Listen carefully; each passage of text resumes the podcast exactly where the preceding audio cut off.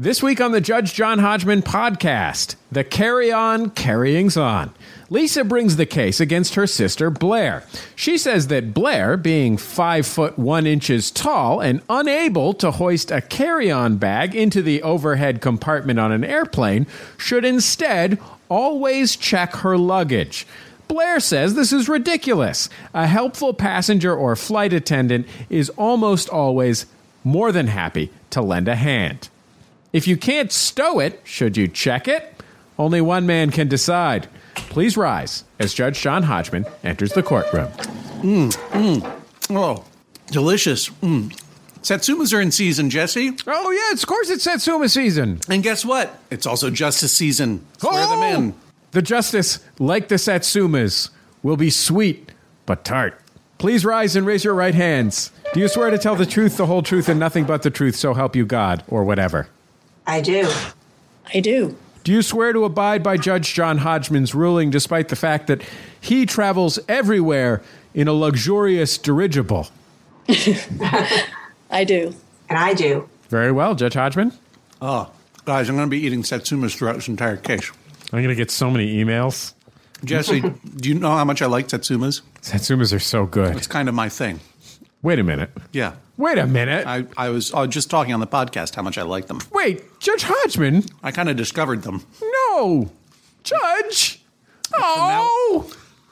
Anyway, I'm eating at Satsuma because I'm here in California with Jesse Thorn.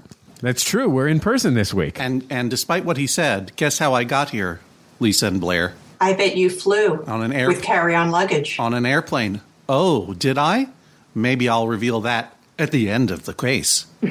For now, I would like the plaintiff to step forward and state what the problem is. Is it Lisa? Are you bringing the complaint? I am. Yeah. I fly at least two trips a month, and on most of these flights, there's some petite woman who's blocking the aisle when the rest of us are trying to get to our seats because she cannot lift her carry-on into the overhead bin. So she'll stand there with one hand on her hip and say, "Will someone help me?" And who is this petite woman? I picture my sister doing it on all of her trips because they're usually about her size. In truth, though, it's usually Mary Lou Henner. But she could just jump up and throw it in. So Oh, that's Mary Lou Retton. is sorry. this is this is this case a case that uh, you are bringing against your sister Blair or all women of all women of her size? All women who cannot lift their carry-on bags over their heads, but bring them on the plane anyway? Uh, okay. Uh, I don't know if I can dispense justice to all women who are. How tall are you, Blair? Five one and a half. Five one, and we'll just say five one if you don't mind. Well, I'm getting closer to that anyway. Yeah, I mean, you know, we're not we're not ten years old. we don't we don't brag about our half inches anymore. Blair, I'm going to say almost five two. Almost five two. I'm between five one and five two. Okay. Okay. Uh, Lisa, you're angry at all petite women in the world, Only those who can't lift their luggage over their head, but bring it on the plane. and this happens every time you take a flight. I would say three quarters of the time. Seventy five percent of the time. Is it ever the same woman? I can't say I recognize the one, the women each time. Ha- have you considered the possibility that your sister has marshaled a secret army of five foot one women just to annoy you in a, in a, in a fit of sisterly annoyance? Well, now that you mention it, it had not crossed my mind, but she always knows where I'm going. How tall are you, Lisa? Well, I'm five three and a half, so I'm a full two inches taller. Yeah, that's about average for a height racist, actually. Blair, how do you respond to this accusation? Well, first of all, I don't stand in the middle of the aisle with my hand on my hip waiting for people to help me. So I, I travel a lot also, and most of my trips are about two and a half days or, you know, two nights, and I can fit all my stuff into one of the carry ons without any problem. And what are you? Why, why are you both traveling so much? For work. Okay, Yeah. what They're carnies. uh, are you? Are you uh, door-to-door carry-on uh, suitcase salespeople? I wish I were, then I'd have a better one, but I travel anywhere from two day trips to week long trips. So sometimes carry on, and sometimes, like the trip I just came back from, full suitcase, no question, I'm checking it. Lu- Lisa, hang on. This is Lisa speaking, correct? Yes. Are you the older sister? No, I'm not. I see. She just acts that way. Well, I, she, she, I'm catching an older sister vibe because as soon as you said, Uh, as soon as Blair said, my trips are usually two or three days, Lisa goes, well, my trips are usually two days to a week. and I'm two inches taller. And she's two- wrong. and my sister is wrong. And everyone like her is wrong. That's What- because mom mom liked me better. So Okay. Well, now that you came to the verdict already, I guess we're done. You know what? Lisa, you may be able to push your sister around, but you can't push me around. Uh-huh. I find you out of order. I have not prejudged this in the least. So if you'll just be calm and answer my questions, I will dispense some justice, okay? I'm ready. What is your line of work, Lisa, if you are allowed to say so? I work in marketing for a medical device company. Prosthetics? Not prosthetics, mainly baby stuff, things in a nursery in a hospital. Okay. May I say that you are a traveling eye patch salesperson? You could say it. Well, in many ways, I just did. uh, Blair, uh, you also have to travel a lot in your work? Presumably selling hook hands. uh, yeah, that's exactly what I do. now, uh, yeah, I go to a lot of conferences and conventions, and I, about about twice a month I travel to different conferences and things like that. And do you ever travel together? Not really. We ran into the, each other at the airport once, and we've gone to funerals together, unfortunately, but that's about it. Uh, so really, this is not an issue that has cropped up between you per se. Lisa, you have you have a, essentially a class action lawsuit against all small women with carry-on bags in the world, and your sister is nearest at hand. Well, I once, after a trip, said it was annoying when a woman came on the flight and blocked the aisle, and my sister took her side and said she was perfectly in the right to ask someone for help when she got on the plane. So that is what started this debate. I Just see. an anecdotal discussion. Gotcha. Okay, Blair, tell me about your bag. Well, my bag is a reasonable carry on size. It's about 21 inches tall, 14 inches wide, 8 in- inches deep. So it's within the FAA regulations. Okay.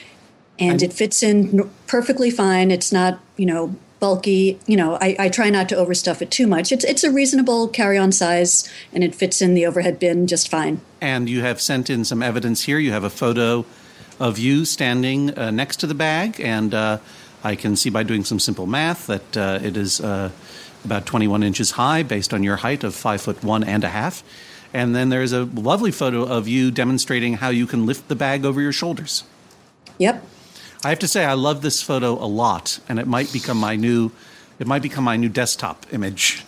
Oh, dear. because you, you are you are so perfectly dispassionate in both photos that it reminds me of a flight attendant giving a safety demonstration or instructions or or the the, the really creepy cartoons on the airplane safety card uh, of of people without emotions fleeing a plane that is going down in flames. You display none of the passion that's typical of someone stowing their luggage.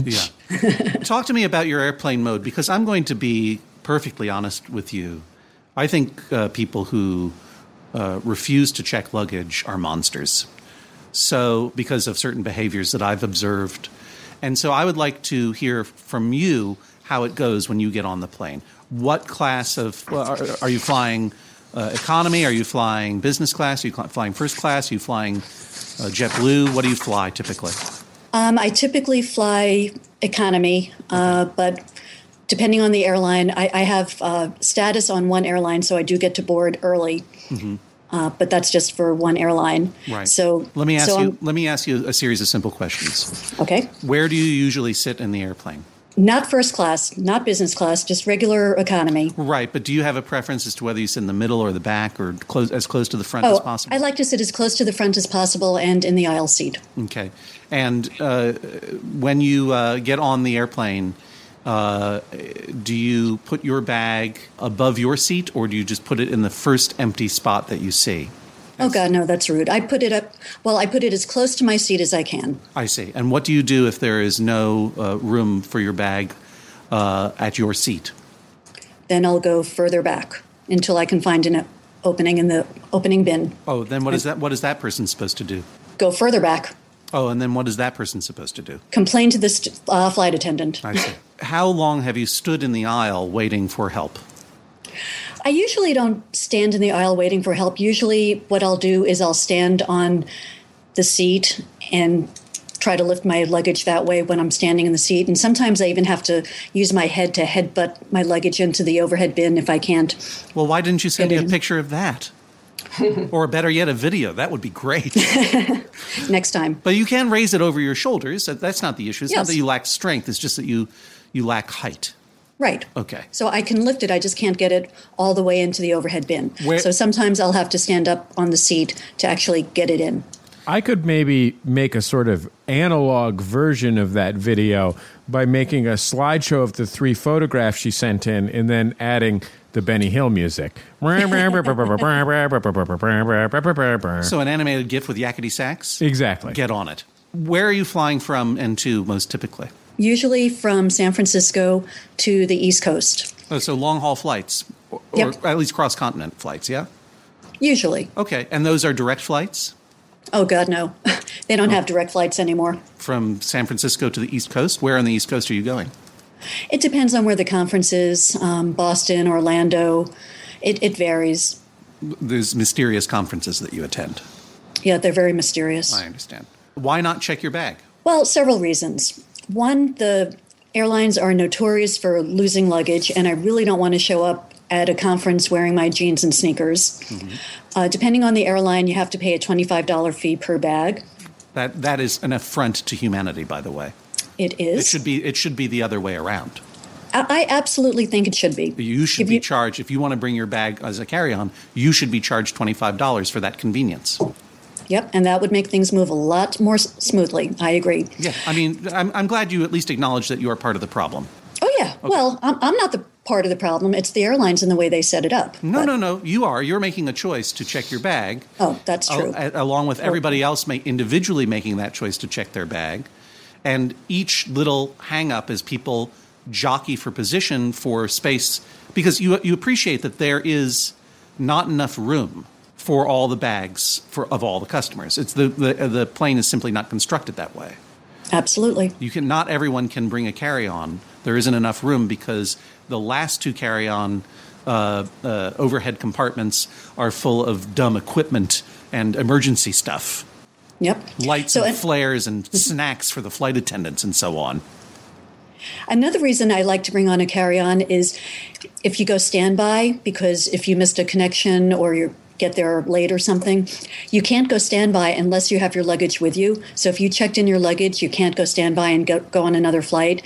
And sometimes that can be a problem. And also, I don't want to have to wait around another 30 or 40 minutes when I land, especially coming back, because I live about an hour and a half away from the airport. So if I get back at 11 o'clock at night, and then if I'm coming from the East Coast, so it's really like 2 o'clock to my body, I really don't want to have to wait around another half hour or 40 minutes and then be even t- more sleepy and tired when I drive home, and then possibly get into a car accident because I checked in my bag. Whoa, are you threatening us? Oh, no, no, That no, if no. I that at if all. I that if I rule against you and and you're not able to check a bag, you're going to go out and murder someone with your car? No, I'm saying it's a safety issue. So it's actually safer for me and for everyone around me if I don't check in a bag because that way I don't have to wait another half hour and be that much more tired. So you're a mercenary. You're on the go constantly. You got to have your stuff with you. Pretty much. Okay.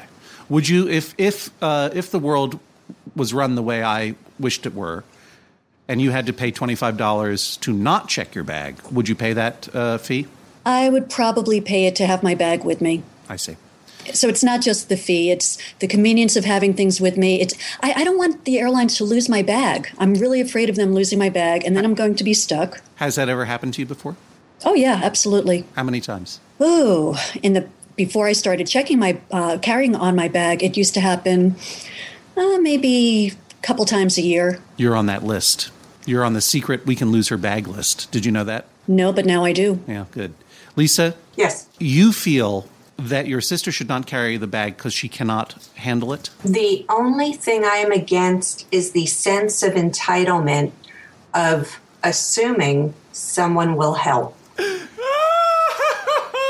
I just want you, just for the record, that's bailiff Jesse laughing. Oh, you're awesome, Lisa. Now, There should not be an assumption that someone will help. Now, if someone offers to help, I can't say I say no if someone stands up and helps, but I never assume someone's going to help. You you are you are a, a rugged individualist and and uh, and a libertarian. I take it. Carrying on bags is for the strong, not the weak. For the strong, and unfortunately the pushy, because there isn't enough space.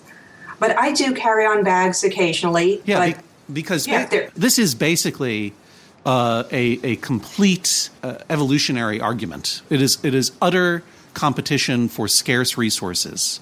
So who is stronger, or I should say, uh, bringing a, a carry on bag is for uh, for the predatory. Would you agree? Unfortunately, It's yes. for the person who the, it's for the fastest, it's for the quickest, it's for the strongest, it's for the most shameless. That unfortunately is true, And which you is and how often do you do it? if I'm only going away for two or three days, I could usually pack small enough and light enough that I could carry on my bag. Oh, so you deserve to do it for a short trip, just like your sister is taking, because you are two inches taller and a little bit stronger and a little bit more bloodthirsty. Not more bloodthirsty, but I am taller. I don't know about stronger, but I always manage to get my bag in the overhead, or I'll pack in a computer sized bag if there's any doubt, mm-hmm. and then put it under the seat in front. Should elderly people who can't lift their bags be allowed to carry on bags? only if they fit in the seat in front. That's what our parents started doing. They used to take carry on baggage, and when they couldn't reach the overhead bins, they started only bringing what could fit in this under the seat in front of them. You told them, "Look, mom and dad, this is over, this is over for you. Make way for the young.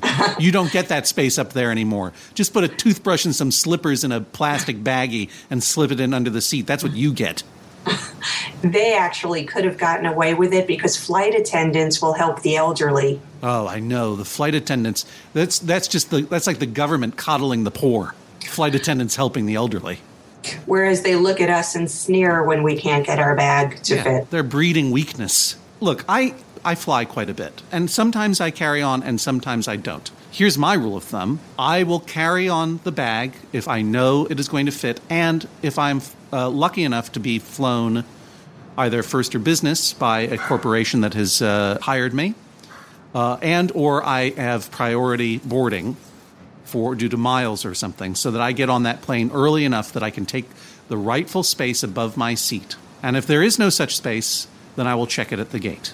I also will carry on if I am making uh, a connecting flight, because that is a situation where you can routinely become disconnected from your bag if you are rushing to meet another flight or it can get lost. But if it is a direct flight, such as the one I took from New York City to California, I will check my bag even if it will fit in there. Because I don't want the hassle and shame and horrible stares that I get when I put my bag up there. I can't live that way. Now, why can't uh, you guys agree to do exactly what I do? Well, I think I do do what you do because when I'm flying United and I have priority boarding, I'm more likely to do a carry on bag than when I take an airline where I'll be last on the plane. So it's not that different. And I pretty much do that too, but I don't see the problem once in a while if I'm if I bring a carry-on bag on and I can't necessarily reach, what's wrong with asking a nice person behind me to say, "Can you help me?" And usually I don't even have to ask to help. Usually they'll volunteer. People on the airline who fly, we know that we're in it together. We know we're going to be stuck in the sardine can for a few hours together. So we have to make the best of it. And I find that people are friendly and helpful, not the flight attendants necessarily, but fellow passengers. So usually there's someone there who'll say, gee, can I help you? And I take them up on it. There's only a very few few times where I have to ask somebody. And if I do have to ask somebody, they're never upset or angry about it. They they understand and they're very helpful. So I think it's actually a community building type of thing when someone has to help me. Okay, got it, Barack Obama. You live in a, you live in a liberal utopia. I have no problem with anyone helping me. It's the assumption before I even get on the plane that I could just stop and ask others to do it. But if someone offers, I let people help me all the time. But Blair is headbutting her her bag into her overhead. She's capable. She's taking matters into her own hand. She's not one of these uh, one of these uh, Occupy Wall Street freeloaders. So, would Blair get upset if she was delayed boarding a flight because someone else in front of her was just standing in the aisle waiting for someone to help? Oh, I see. You're not talking to your sister. I'll do it. Uh, Yeah. Blair, Lisa wants me to ask you would, you would you be upset if someone was blocking the aisle in front of you? It depends. If if it's if they can't get the bag up because they're too short or not strong, then I would have some empathy for that person. If they're blocking the aisle because they overstuffed their bag and it doesn't fit in and they're trying to put something in that overhead bin that doesn't fit no matter how much you squish it or how much you uh, push it, then I'd be upset. But if it's because they physically just can't reach it or they don't have the strength, then I would have some empathy. Do either of you ever fly while under the influence of a responsibly and medically prescribed sedative? No. No. May I recommend it? All right. I think I have enough information to make my judgment. I'm going to chambers. You can talk this over with the bailiff. Please rise as Judge John Hodgman exits the courtroom. Blair, has your sister always bullied you? No, she really didn't. It's only been in since she's become an important marketing exec. How does it make you feel? Well, it's okay because she's taken on more responsibility with our parents and with other things. So if she wants to take on the role of being the older sibling, then it's fine.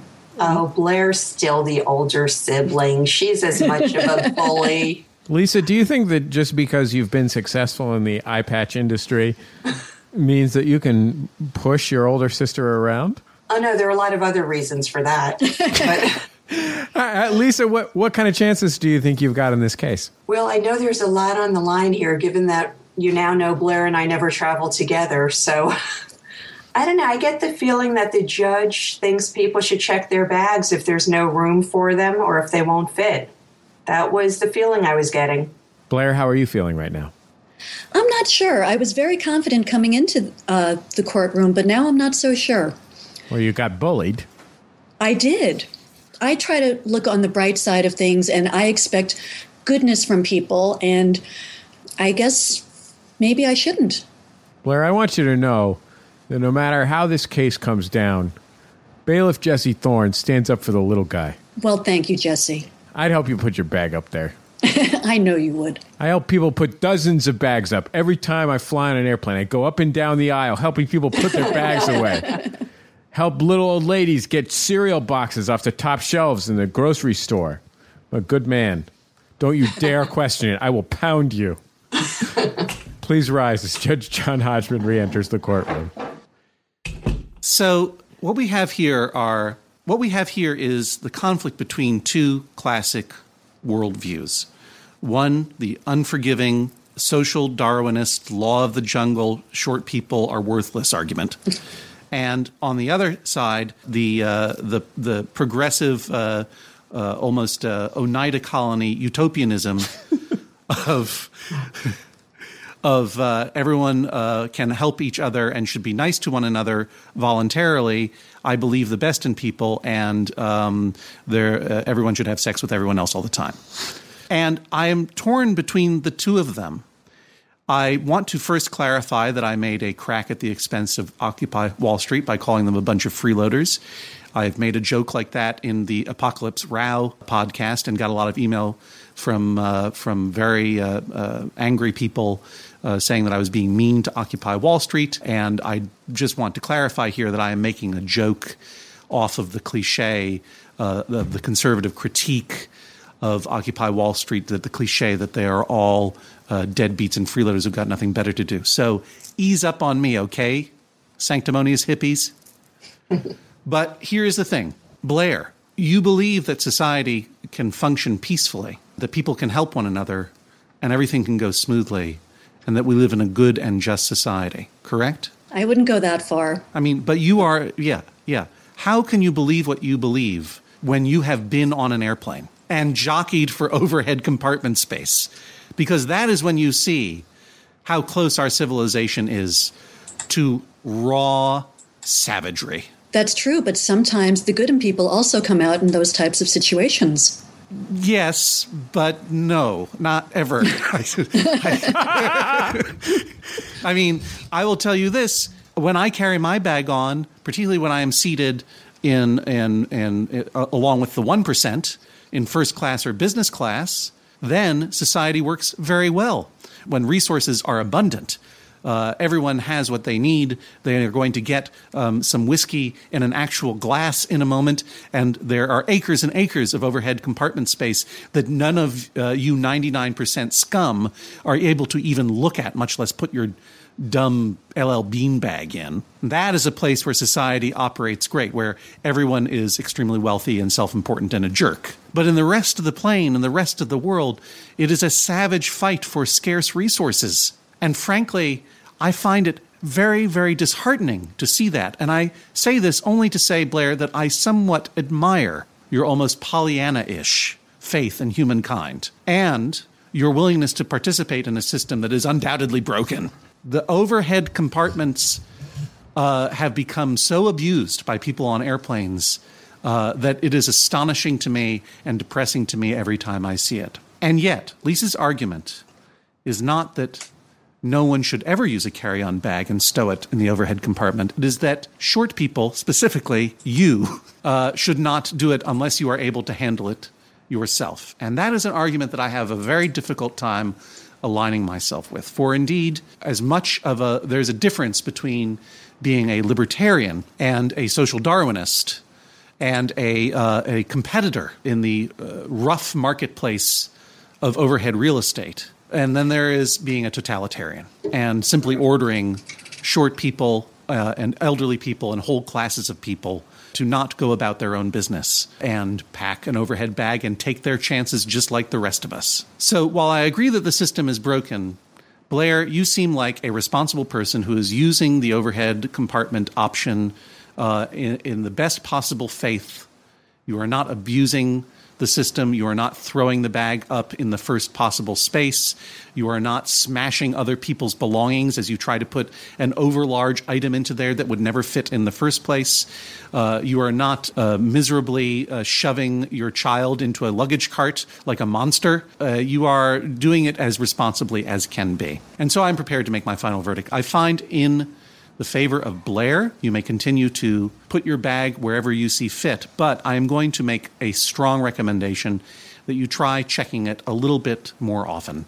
I understand that you have a lot of phobia because you're on a you're on a weird list that causes the airlines to lose your bags all the time. But generally speaking on direct flights, loss of uh, luggage is pretty unusual. At least it's never happened to me and I've flown a lot for a number of years. I'm not going to forbid you from doing anything, but I think you both need to appreciate that there is in that airplane an incredibly tense society of angry individuals. And I highly recommend finding ways to endure that tension and let it pass over you and not allow it to eat at you.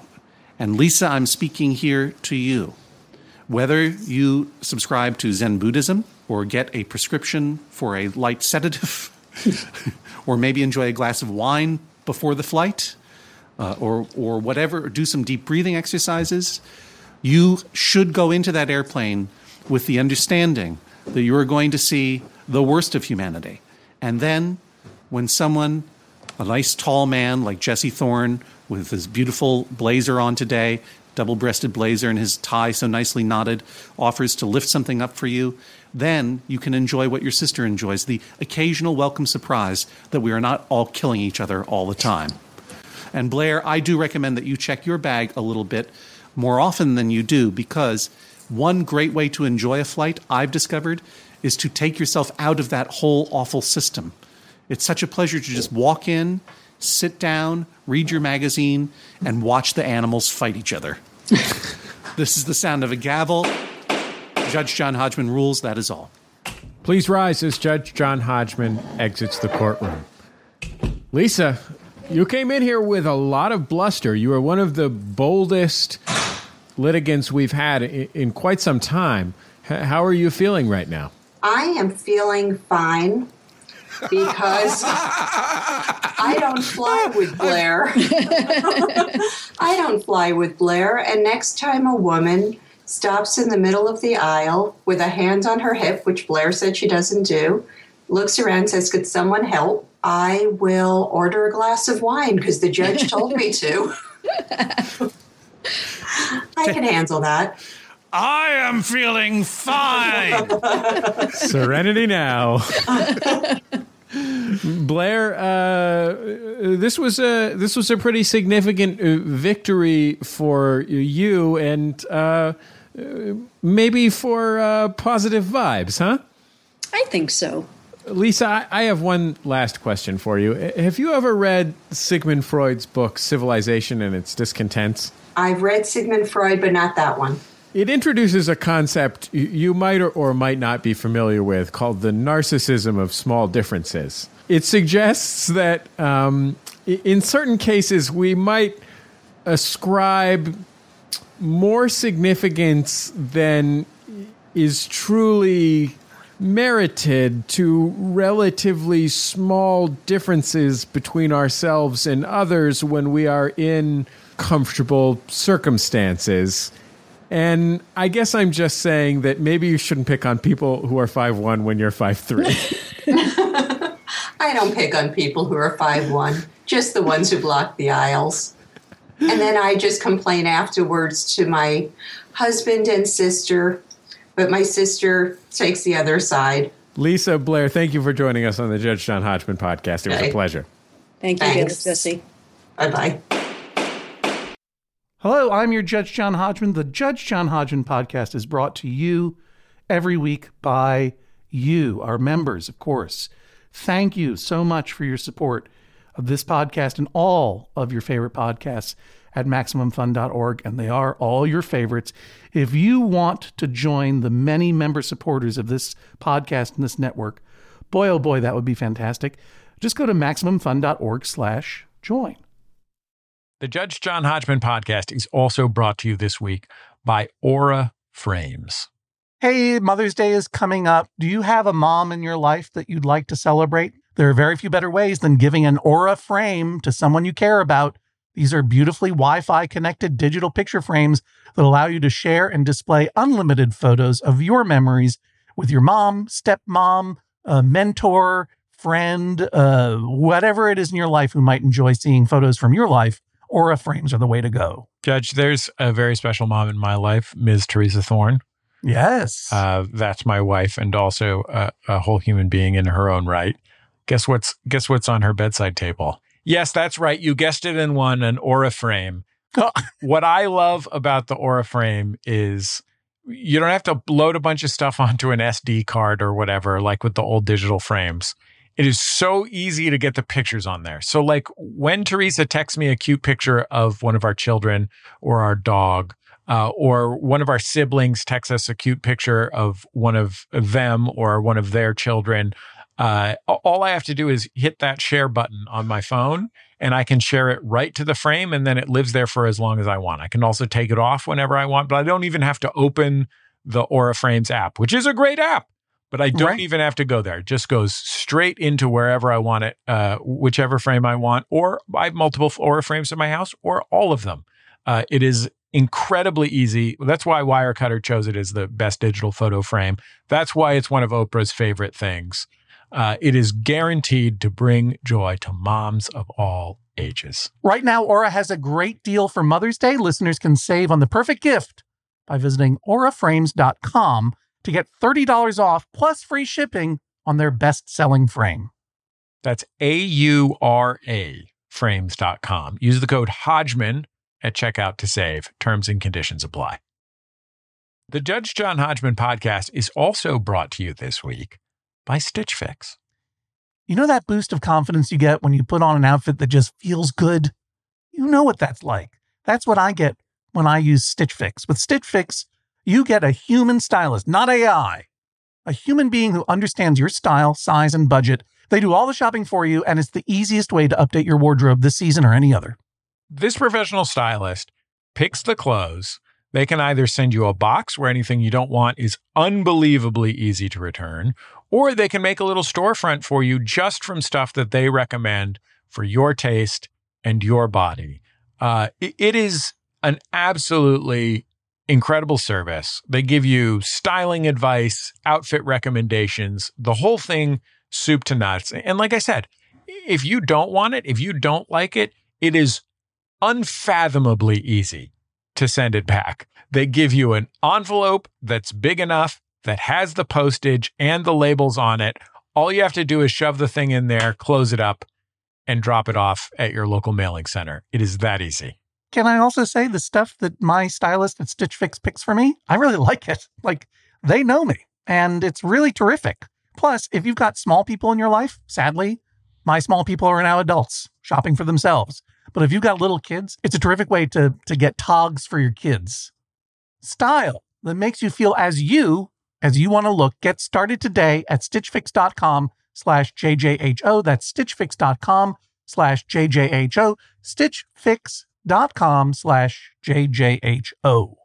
Hi, this is Biz, and this is the final season of One Bad Mother, a comedy podcast about parenting. This is going to be a year of celebrating all that makes this podcast and this community magical. I'm so glad that I found your podcast.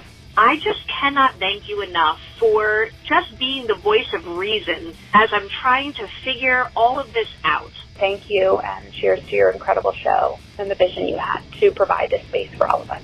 This is still a show about life after giving life. And yes, there will be swears. You can find us on MaximumFun.org. And as always, you are doing a great job. All right, class, tomorrow's exam will cover the science of perfect pitch, the history of pride flags, and speedrunning video games. Any questions? Ah, yes, you in the back. Uh, what is this? It's the podcast Let's Learn Everything, where we learn about science and a bit of everything else. My name's Tom. I study cognitive and computer science, but I'll also be your teacher for intermediate emojis. My name's Caroline, and I did my master's in biodiversity conservation, and I'll be teaching you intro to things the British Museum stole. My name's Ella. I did a PhD in stem cell biology, so obviously I'll be teaching you the history of fan fiction. Class meets every other Thursday on Maximum Fun. So do I still get credit for this? no. Obviously not. No. It's a podcast. Jesse Thorn, I will tell you this. I flew here to California. It was very nice because I was flying myself. I flew JetBlue. I spent a little extra money for the extra legroom seat. And uh, it was a delight. Once I had my glass of wine and whiskey and my Xanax, it was, as David Rakoff says, instant first class. um, we've got some uh, cases here on the docket. Why don't I start with this one from Michael? He says, My girlfriend scolds me every time I lean on a table with my hands because I'm fairly double jointed and it grosses her out to see my elbows bent into their natural and comfortable position, which is slightly past a straight line. This also shows itself at weddings and anywhere else one might be dancing to YMCA, as my Y is not very legible with both elbows extended at the same time.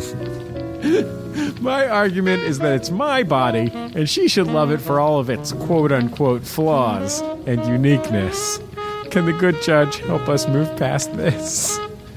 Uh, yes, uh, you absolutely are entitled to overextend your joints in whatever way you possibly can, so long as it is done uh, in the course of everyday activity and you are not specifically trying to gross your wife out. Uh, so, therefore, you know, keep your dancing to YMCA to appropriate times, such as weddings, and stop leaning on so many tables all the time. Stand on your own two feet. Here's something from Anthony. My sister and I have come to a disagreement about have come to a disagreement about the consumption of popular media, including books, movies, and television shows. Three great examples of popular media. They're all very popular. I say that I should only have to make it through about one third, or what you might call the first act, of a book, movie, or season of a television show before I decide that I don't like it. I also reserve the right to reject something based on its premise. For example, The Jersey Shore, Raising Hope, Twilight, and so forth. My sister, however, insists that you must read the entire book, watch the entire movie, or the entire television season before judging. However, I believe this is potentially a huge waste of time. Which is right? A third is a perfectly reasonable amount to judge whether or not you like something. A third of a television season, that's like that's a lot of hours of your life. That's a, that's a major commitment. This is I'm presuming that this guy is not lying and that he actually does watch a third, read a third, and endure a third of every uh, TV show, book, and song that is put before him. But if he is doing that, I find that to be absolutely sufficient, and his sister should get off his case. I have read a third of every book. Yeah. The only one I liked was Jurassic Park. That's the only one you finished, right? Yeah, didn't like the movie though. Yeah, yeah, exactly. I was out of there. I hear there's raptors, but I didn't get to that part. And you know now they have to go back and remake Jurassic Park and give all those velociraptors feathers because we discovered that they have feathers. Well, they should have put the raptors at the beginning if they wanted to keep me. Anyway, long story. You love raptors and you love them in the first third of a thing. Everyone knows that. You know what I've been thinking a lot about lately, Judge Hodgman? I'm not a mind reader, Jesse. I, I've been thinking a lot about who who I'm grateful for. Not what I'm grateful for, but who I'm grateful for. Know, it's it's the holiday season. It's when you think about stuff like that. And also what you're going to get your stepmother who just hates things and gifts and she doesn't like experience. She likes doesn't like most stuff. It's kind of it. She doesn't like stuff. What are you going to get her a massage? But anyway, This, has, that's this has turned into an, an interesting axe grinding that I wasn't expecting from the way this started. Beside but the I'll, point. But I'll allow it. I'm, I'd like to see where you're going. She, does, she likes Irish soda bread. Maybe I should find her some of that. Um, anyway, I'm really grateful in particular for two kind of people. Number one, donors to MaximumFun.org. Thank you, everyone who supports this show by uh, donating to support MaximumFun.org. Uh, you pay uh, for my time and you pay for our producer Julia uh, to call and screen and uh, set people up on their Skypes and uh, reply to the emails, and you pay for our editor Matt Gourley to uh, uh, set up the things and blah blah blah and The, so on the- and so the forth. Not unsung, but barely sung heroes. Insufficiently sung. John Hodgman Enterprise. Insufficiently sung. Look, my song has been sung, Yeah, everyone's singing the Bailiff Jesse song. and rightly so. Supercharge it. Um, and there's one other type of person that I, I'm grateful for, Judge Hodgman. It's people who take their Christmas money and go to maxfunstore.com and buy themselves some MaximumFun.org related crap. This poster, I can't even begin to tell you how cool this poster and T-shirt is. That this Hodgman poster and T-shirt. It, Talking about the one that Tom DJ uh, designed. yeah, of Boss Man Graphics. It, this is this thing is as it is it depicts Hodgman's transformation from mild mannered former professional literary agent into deranged millionaire. A mustachioed deranged millionaire. It is a truly spectacular garment and wall decoration. And I think that you should go to maxfunstore.com and buy one. And while you're there, you can get a sweet MaximumFun.org rocket ship t-shirt. Boy, those are terrific. Uh, you can get a Monsters of Podcasting poster. You, there's all kinds of cool stuff you can Soon get there. to be classic. Kasper Hauser T-shirts are still available. My, my, absolutely. My brother, my brother, and me T-shirts. Uh, Stop podcasting yourself T-shirts. And hell, I'm going to add a third kind of person that I'm uh, grateful for. Someone who uh, starts listening to the Judge John Hodgman podcast, thinks I enjoy that, and tries out some of the other uh, MaximumFun.org podcasts. Well, they're all fantastic. Anyway, uh, thank you everyone for listening. We love you. Merry Christmas, all that stuff. Merry and happy sadness to you all. The Judge John Hodgman podcast is a production of MaximumFun.org. Our special thanks to all of the folks who donate to support this show and all of our shows at MaximumFun.org slash donate. The show is produced by Julia Smith and me, Jesse Thorn, and edited by Matt Gourley. His great podcast, by the way, is called Super Ego. You can find it in iTunes or online at gosuperego.com. You can find John Hodgman online at areasofmyexpertise.com. If you have a case for Judge John Hodgman, email us and be sure and include your telephone number. The email address is hodgman at maximumfun.org. If you have thoughts about the show, you can always comment on it on our message board, forum.maximumfun.org. We'll see you online and next time right here on the Judge John Hodgman podcast.